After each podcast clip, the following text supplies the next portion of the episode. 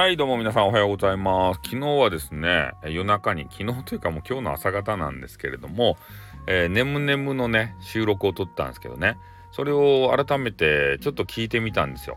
どんな感じかなと思って。やっぱ違うね。うん。この、なんていうんですかね、発言になんか、こう、力強さがないですね。なんか弱々しい感じの、おそんなね、なんか雑魚みたいな、そんなの収録になってましたね。うん、でも、ああいうのが好きな方もいるんでしょうね、夜中はさ。ね、夜中ってもう寝ないといけないじゃないですか。それなのに、こんなハイテンションの男がね、いきなり現れたら嫌なんですよ。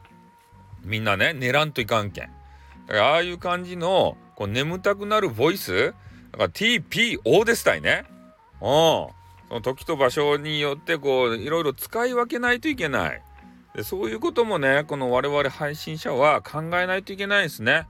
声のトーンであったりとかね言葉遣いだったりとかねもう何て言うかな、えー、日中とかね、まあ、夜とかそういう時はまだ皆さん起きてギンギンなんで。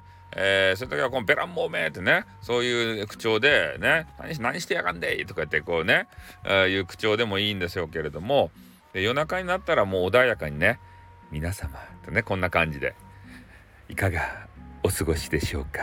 こんな感じで、えー、やらないともうみんな疲れちゃうんですよ。寝る前寝る前に疲れたくないんですね。なのでそのことが昨日は分かりました。気づきができましたね。こうやってね配信者っていうのはあだんだんと成長していくんですよ。ね。なので皆さんもね、えー、いろんな時間帯に、えー、配信をしてそれをね、えー、もう一回聞いてみるなりしてねえー、学習していただければというふうに思いますね。うん、配信せんとわからん。わからんことが多すぎる。この配信業は。ね、とにかく一歩踏み出して配信のボタンをピエッとこう押さんことには始まらんけんね。うん。